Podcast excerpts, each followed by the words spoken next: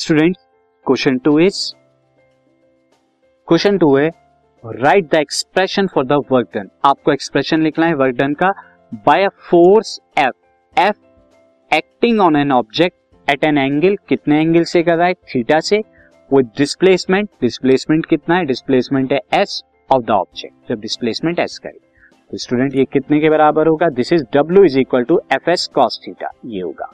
क्यों? क्योंकि अगर ये बॉडी है एंड बॉडी पे हम फोर्स लगा रहे हैं। फोर्स क्या है? नॉर्मल से जो है थीटा का एंगल बना रही है। ये फोर्स का डायरेक्शन है।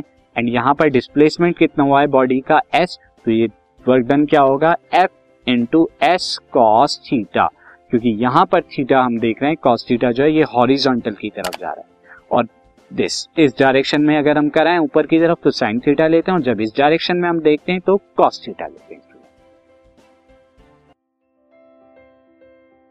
This podcast is brought you by Hubhopper शिक्षा अभियान अगर आपको ये पॉडकास्ट पसंद आया तो प्लीज़ लाइक शेयर और सब्सक्राइब करें और वीडियो क्लासेस के लिए शिक्षा अभियान के यूट्यूब चैनल पर जाएँ।